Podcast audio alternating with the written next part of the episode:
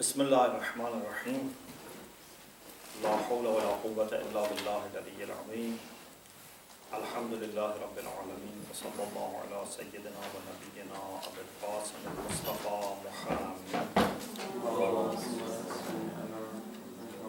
وآله الطيبين الطاهرين لا سيما بقية الله في الأرضين عجل الله تعالى فرجه الشريف اللهم أخرجني من ظلمات الوهم وأكرمني بنور الفهم اللهم افتح علينا أبواب رحمتك وانشر علينا خزائن علومك برحمتك يا أرحم الراحمين Alhamdulillah, we are able to resume our studies in the Hose. And as you remember, we finished Unit 3 of Islamic belief system, so now we are going to start with Unit 4, which is about prophethood. This unit starts with an introduction about the aims of the unit, and as you will see, or you have already seen, uh, the idea is to explain that Allah subhanahu wa ta'ala who has created us with lots of potentials as we discuss in anthropology, he has also provided us with guidance. So not only he is our creator, but he's also our guide. And inshallah we will explain this in more details.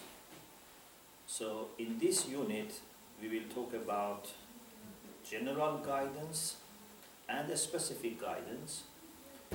And then when we focus on revelation as one of the types of guidance that Allah has given humanity, then we talk about religions, prophets, divine scriptures.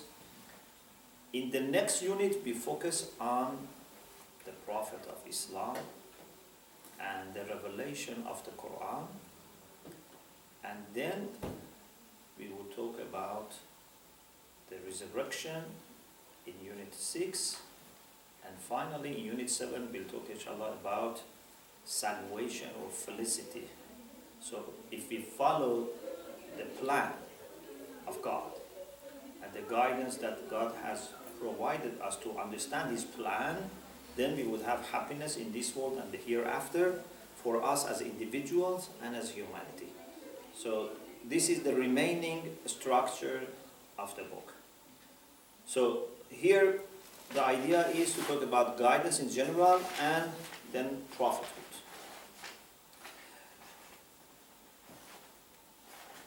We have an example in the beginning of this unit about a difference between an ant and an elephant.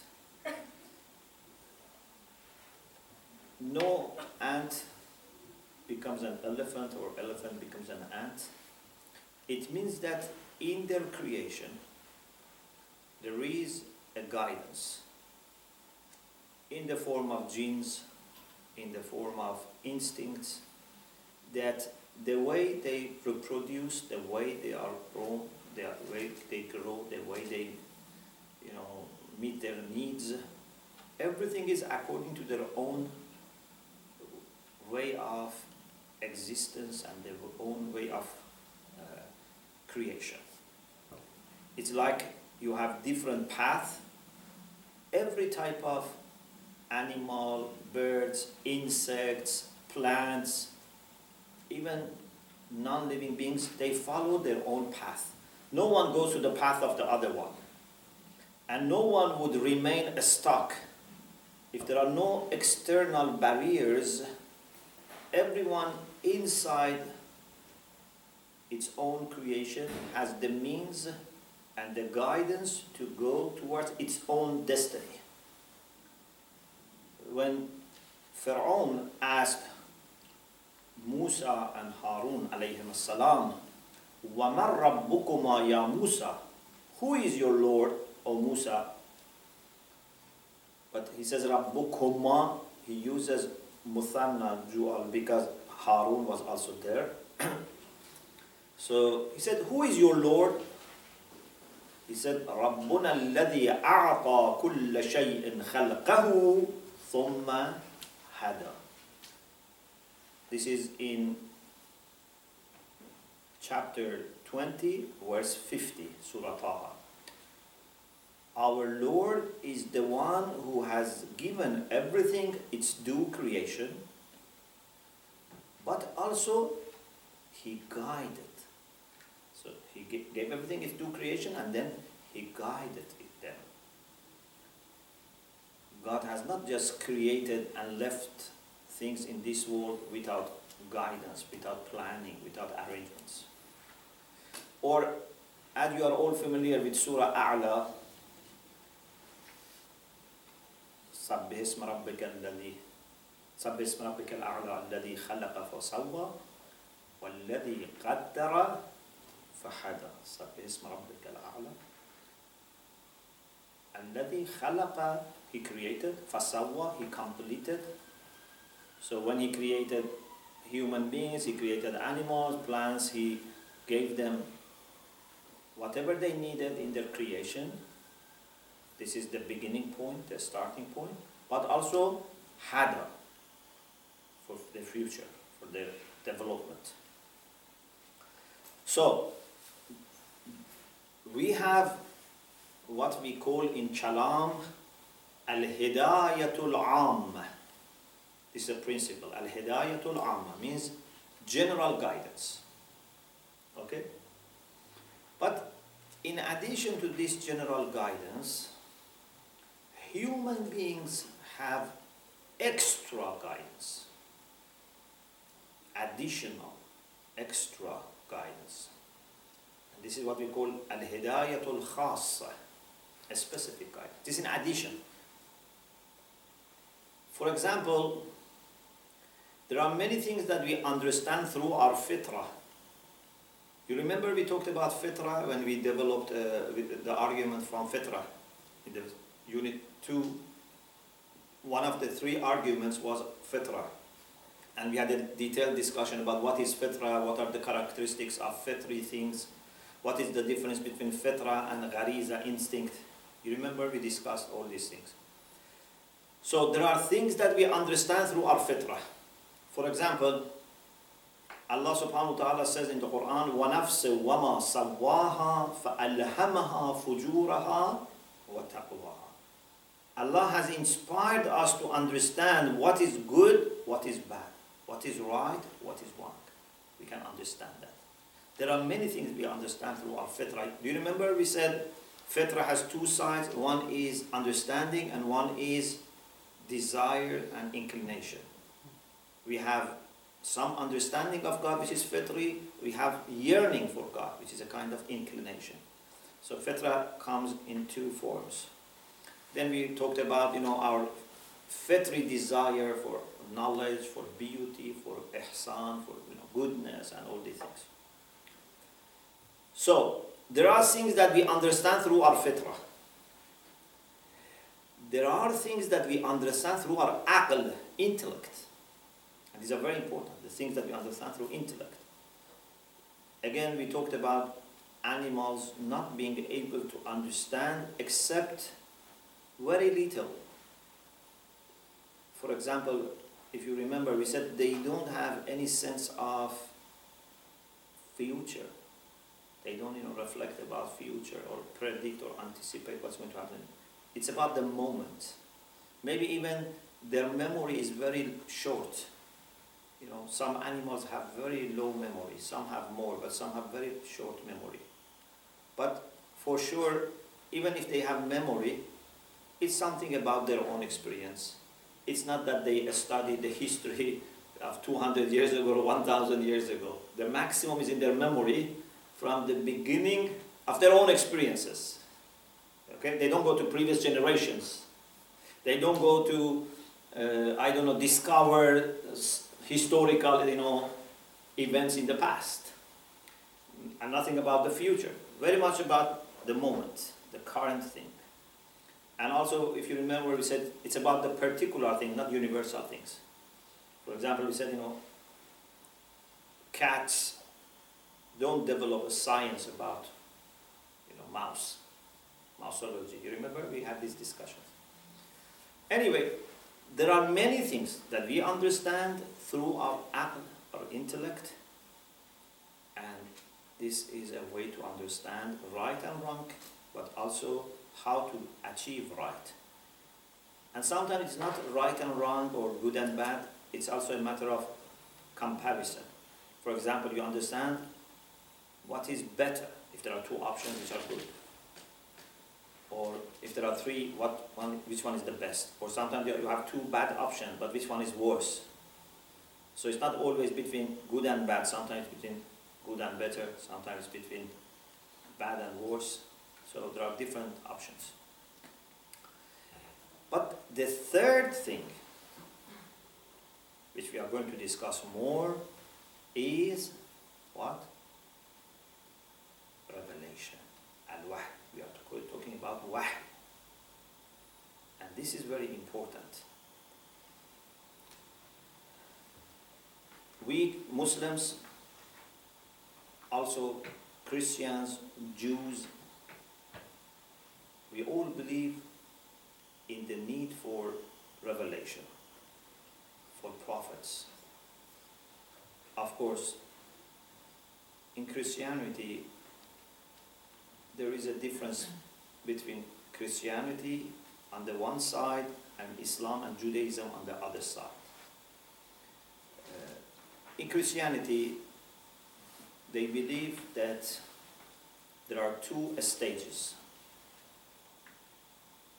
in Relation with humanity, or two types of covenants, two types of, you know, testament. There was an era that God used to send prophets and reveal to the prophets, and that is what they call Old Testament. So they share with us all the prophets before Jesus. But then they say, in the case of Jesus, God didn't send a prophet to whom he revealed. God revealed himself by sending his son. Okay? So from this point there is a difference between Christians on the one side and Muslims and Jews on the other side. But we both, whether Muslim and Christian, the Jews or Christians, both parties, believe that we need guidance from God more than reason. Okay? Whether it be by sending revelation to a prophet or by revealing himself in his son, it doesn't make difference with respect to the fact that we need something more than our own intellect and more than our own know, instincts. We need extra guidance from God. This is why we, for example, refer to the Quran. They refer to the Bible. Jews refer to the Old Testament, which is part of the Bible for the Christians. Because we all believe that we need extra guidance from God. So, what is the relation between reason and revelation, or intellect and revelation? This is a very important question any book on philosophy of religion that you pick up, you would find a chapter at least on this topic. What is the relation between reason and revelation? Sometimes this takes uh, us to another question which is related very much to this, and that is the relation between science and revelation, or science and religion. The idea is this there are things that we are able to understand by ourselves, by using our intellect and our experiences. Of course, it's all blessing of God, there is no doubt about it. But it's something that God has enabled us to understand. And there are things that we are not able to understand by ourselves, and God reveals to us through the prophets. What is the relation between these two? How much we can learn by ourselves how much we are going to learn through the revelation. And are the things that we receive from both Because some of the things we only receive from one source, for example, from intellect or from revelation. But there are things that they overlap. So if they overlap, and if there is conflict, what should we do? Our understanding is this.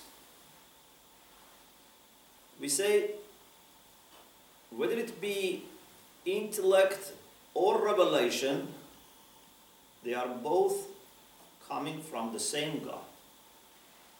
Intellect is something that God has given us through creation, and revelation is something that God has given us through His legislation and tashri' and sending prophets and books. We can never think of any conflict between two messages, two communications coming from the same God. Can you think? Someone who is wise and knowledgeable would give you conflicting instructions, conflicting messages, conflicting teachings. is impossible. If there is a conflict between what you understand from the revelation or from a scripture, which is the presentation of revelation. If there is a conflict between this and what you can understand by your intellect, you have to double check your understanding. Maybe you made a mistake in understanding the scripture. There are many people who misunderstand the scripture. Maybe you made a mistake in understanding what is the decisive judgment of intellect. You see, philosophers, although they rely on intellect, they very much disagree with each other. And means that they can make mistakes. We can make mistakes in understanding what is really a rational position about a specific issue. So, if there seems to be a conflict between revelation and reason or intellect, you have to double check both sides. There must be a mistake at least in one side. Maybe in both sides you misunderstood, or at least in one side you misunderstood. We can never think of God telling us two contradictory things Imam Kadhim alayhi salam very beautifully said in his hadith to Hisham ibn Hakam, Inna lillahi ta'ala ala nas hujjatain. Truly Allah subhanahu wa ta'ala has two hujjah for people. Hujjatan zahira وهي الأنبياء والرسل والأئمة وحجة باطنة وهي العاقل Allah has two types of hujjah, two types of proof or two types of communicating His will to us. One is external, and that is the prophets and messengers and imams. The other is internal, and that is intellect. So, both are hujjah. Both are reliable. Both are things that you can act upon them. And on the day of judgment, you can say to Allah, if I acted in this way, if I believed in this way, this is because of your hujjah. There is no conflict between them. Yes, maybe there are issues in which one side is silent. For example, there are many issues that our intellect is silent because it doesn't have the means, doesn't have the data to make any judgment. Many things about, for example, the hereafter, we don't understand by ourselves. It's not that we understand it in a mistaken way. No. Aql doesn't have any judgment. Aql is silent. Even in this world, there are many things that you don't understand through your intellect. You need to understand it through other means. For example, if someone asks you to describe a country that you have never visited or a place that you have never visited, can you develop intellectual arguments to describe that country? No. You have to either go and see yourself or ask the people who have been there. Or if someone asks you to describe the taste of ice cream by intellect, you cannot. You cannot be expecting a philosopher, even a great philosopher, to use philosophical argument to say what is the taste of ice cream. Or what is the touch of, for example, a flower. This is something that you have to use your perception, your senses. So, reason has a realm, as a territory in which it can function, and there are things which are beyond reason. Reason is silent there. So, Quran says very beautifully that Allah subhanahu wa ta'ala teaches us through revelation, for example, in the case of Quran, certain things that we were not able to understand by ourselves. وَيُعَلِّمُكُمْ مَا لَمْ تَكُونُوا تَعْلَمُونَ The Quran, the Prophet teach us what we were not able to know by ourselves. But also there are things that they teach us as a reminder. So there are new things for us to discover, and there are things that we know or we could have known, but we didn't notice or we forget, and we need to be reminded. You know, Quran has different names. One of the names of Quran is dhikr. إن هو إلا ذكر للعالم. It's a reminder. Amir al-Mu'minin in Nahj al-Balagha talking about the mission of the Prophet, and which is, of course, a general thing about all the prophets, mentions few things. One is يثير لهم دفائن العقول. The prophets came to unearth the treasures of intellect which are buried you know, imagine you have treasures of jewelries. Someone needs to dig the earth and bring them out. We have also treasures of aql, lots of wise points, lots of good things that unfortunately they are buried. And via prophets come to help us to unearth and bring them out. It's a kind of reminder.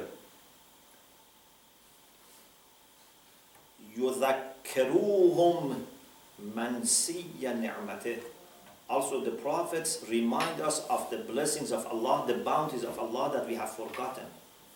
The prophets keep reminding us how much Allah has been generous with us, how much Allah has been, you know, gracious and giving us. And also, يَسْتَعْدُوهُمْ مِيثَاقَ فِطْرَتِهِ also, they came to ask us to be loyal to the covenant and the treaty that we have made with Allah subhanahu wa ta'ala. In any case, there is no conflict between reason and revelation. There is complete harmony, but there are things that we may not be able to understand by ourselves, and we get it only through revelation. There are things that we can understand from both sources. Also, there are maybe things that revelation is not talking about them because these are not necessary for our guidance. We can understand it for example, how to make a building, how to make a road, how to make a bridge, how to develop some, I don't know, medicines. These are things that you can use your reason and your, you know, empirical knowledge and make it. We don't expect religion to come and tell us how to cook, you know. Yes, principles, values, we get from them, but the rest you have to follow the conventional method of understanding. So this is about relation between reason and revelation. Now let us focus more on revelation. The term that we use in Arabic, the technical term is wahy. Okay? Wahy. this is a term which is used in the Quran and if you are interested, I have also a paper about uh, Revelation uh, published in several places. One is in uh, Islamic Reference Series, the second volume is Word of God.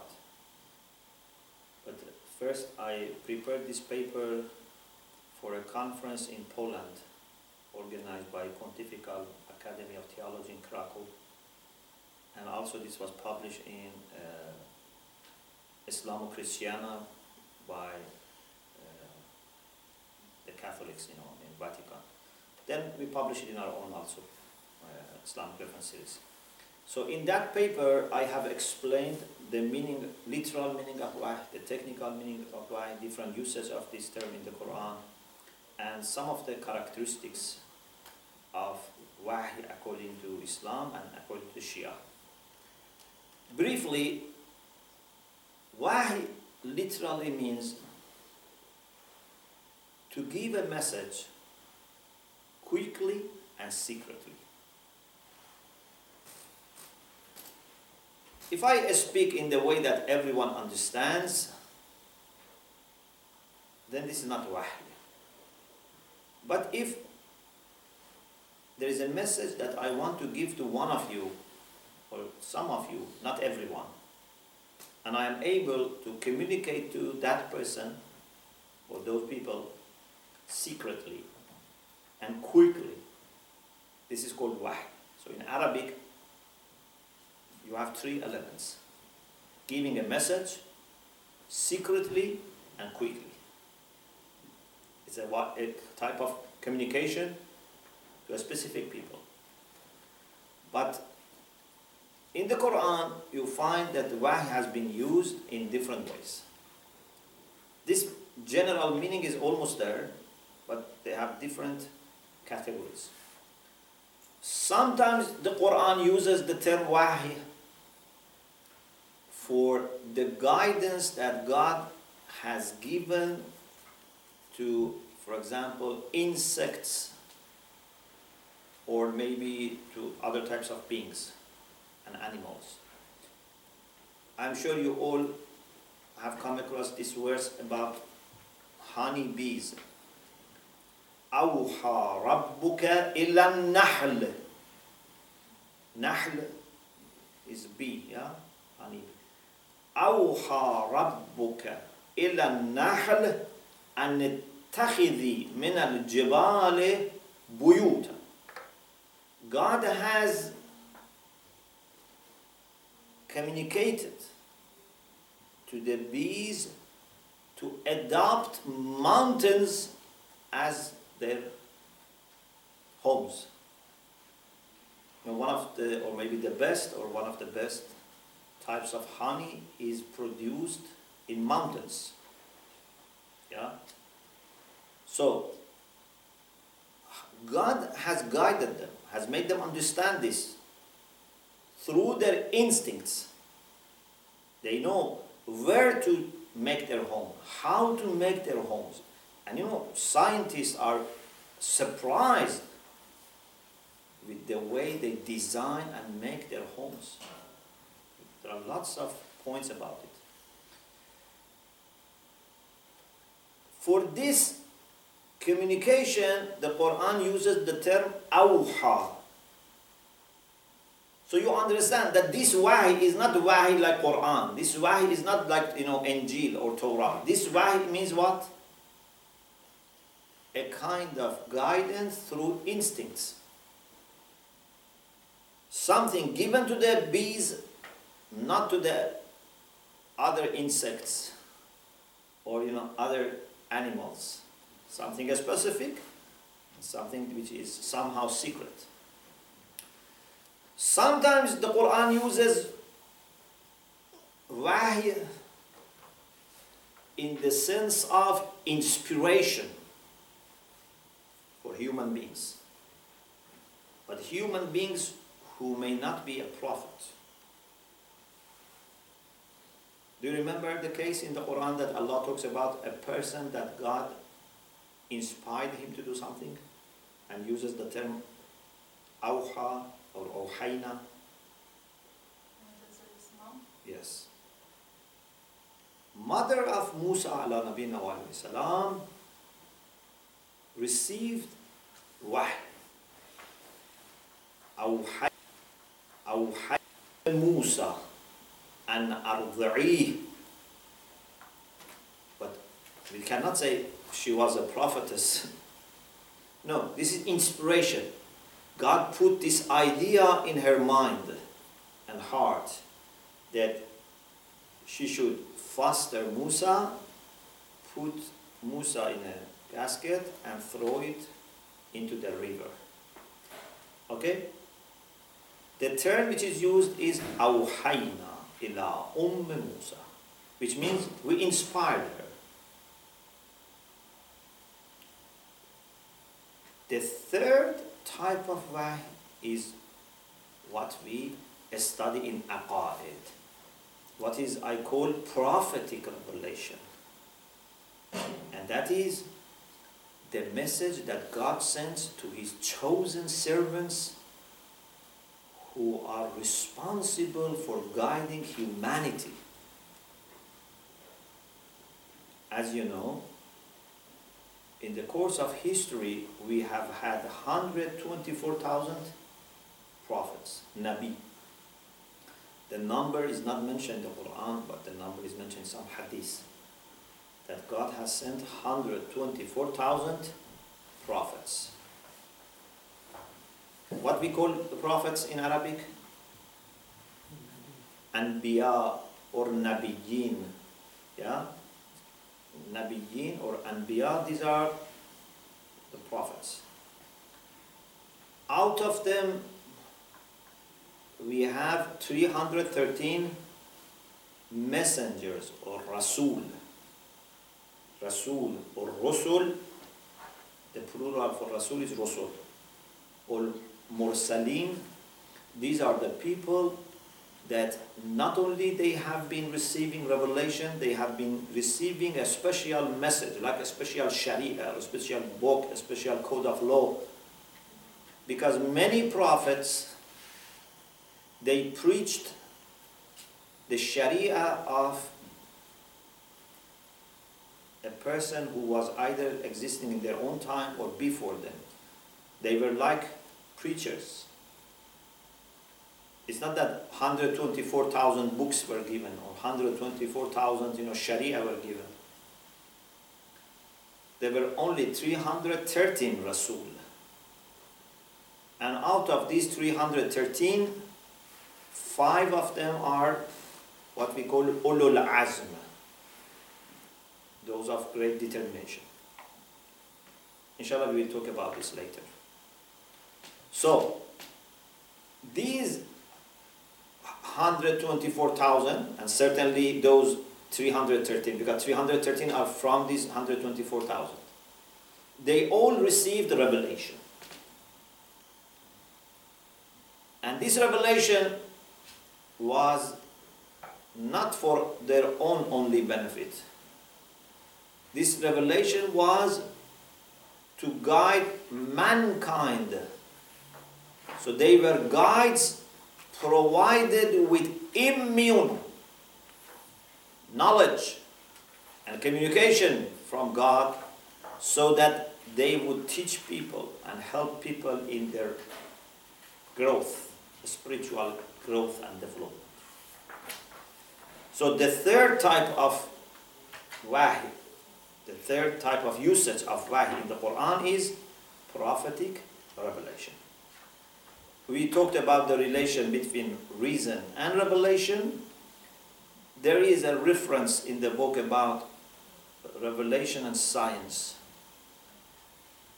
In the history of Christianity, you find that there was a big debate about reason, the, uh, sorry, the relation between religion and science. Because towards the end of medieval ages and then after you know, Renaissance, there were some issues discovered by scientists that didn't match the Bible. Because Bible mentions some of the details which science also has something to say about it. Then there were issues here. Some people denied what the science found. Some people deny the Bible. Some people then they develop the understanding that in these cases, uh, maybe we have not to take these things literally from the Bible, and we should get the spirit of it, or these are the things that uh, have been said by those who have reported these Bible, you know, Gospels to us according to the framework of their time. There are lots of issues, discussions here. For us Muslims, we don't have anything in the Quran which contradicts science. There might be some hypothesis in science or some theories that might conflict with some understanding. So, for example, there might be people who have some interpretation of the Quran that would not match with some theories in science. But nothing concrete from science would conflict those explicit texts of the Quran, which are nas. As I said, if there is any conflict, it's either the one side is mistaken or the, both sides are mistaken. If you remember, we had a discussion about evolution. And I told you there are still discussions among the scientists about evolution. But even if evolution is accepted, we don't have any problem with evolution. The Quran can be understood in the way that confirms evolution. And also evolution by itself can be a sign of design of God. God has created this world, he could have designed it in the way that things from the beginning are fixed, or you can say he has created the world in uh, a way that things evolve. I quoted for you the opinion of Ayatollah Mutahari that actually if the world is created the way that it evolves, it shows more intelligence and more, you know, complexity on the side of the designer. There are many issues that the scientists have mentioned and actually they show that the Quran has preceded human conventional knowledge of science. For example, about the way human embryo develops. There's a discussion here and there are lots of also uh, materials on internet about the way scientists very recently if you had asked scientists of the 19th century 18th centuries early 20th centuries still they didn't understand many things about what the quran says about development of embryo but after development of science now they have realized that the Quran has mentioned many things about embryo that were not known to the scientists. There is something for your study here in the book about Professor Moore and how some Muslim scholars presented him the Quranic report about development of embryo and then he answered and then he published many things based on that and he was saying that uh, for me it's obvious that Quran must be a word of God because no human being knew this. Even he says we didn't know this up to recently. Then we have some sayings of the Quran and Hadith about intellect and this is the end of our discussion today. Inshallah we will continue with the characteristics of the prophets in the next session. In many verses of the Quran, Allah subhanahu wa ta'ala asks us to use our intellect to think, to rationalize, to ponder, to argue. For example, in the Quran, we have a very remarkable statement by the people who are put in hell. When they explain why they have ended up being in hell, they say, قالوا لو كنا نسمع أو نعقل ما كنا في أصحاب السعير. Had we been thinking or listening, we are not here. It means that we didn't use our intellect and we didn't listen to the prophets. So neither we use our own aql nor we benefited from revelation and therefore we were misguided and we harmed ourselves and other people. So it means that even the criminals, if they had followed their own intellect, if they were rational, they would have not been in the situation that they are right now. Because intellect in every human being functions in the same way and the hujjah of Allah. You need just to use it and do it properly. Rasulullah sallallahu alaihi wasallam has many things about intellect. For example, he said, "Estarshadul aql tarshudu or turshadu." Ask intellect to help you, to guide you, and then you will be guided. And do not disobey intellect, otherwise you would regret. Anyone who doesn't use his aql or her aql, then he would regret or she would regret. And Amir al-Mu'min said, Aqlu Rasulul Haq. Aql is like a messenger, an apostle of God, of the truth. So we stop here and inshallah we will carry on the discussion in the next session. وآخر دعوانا أن الحمد لله رب العالمين Thank you.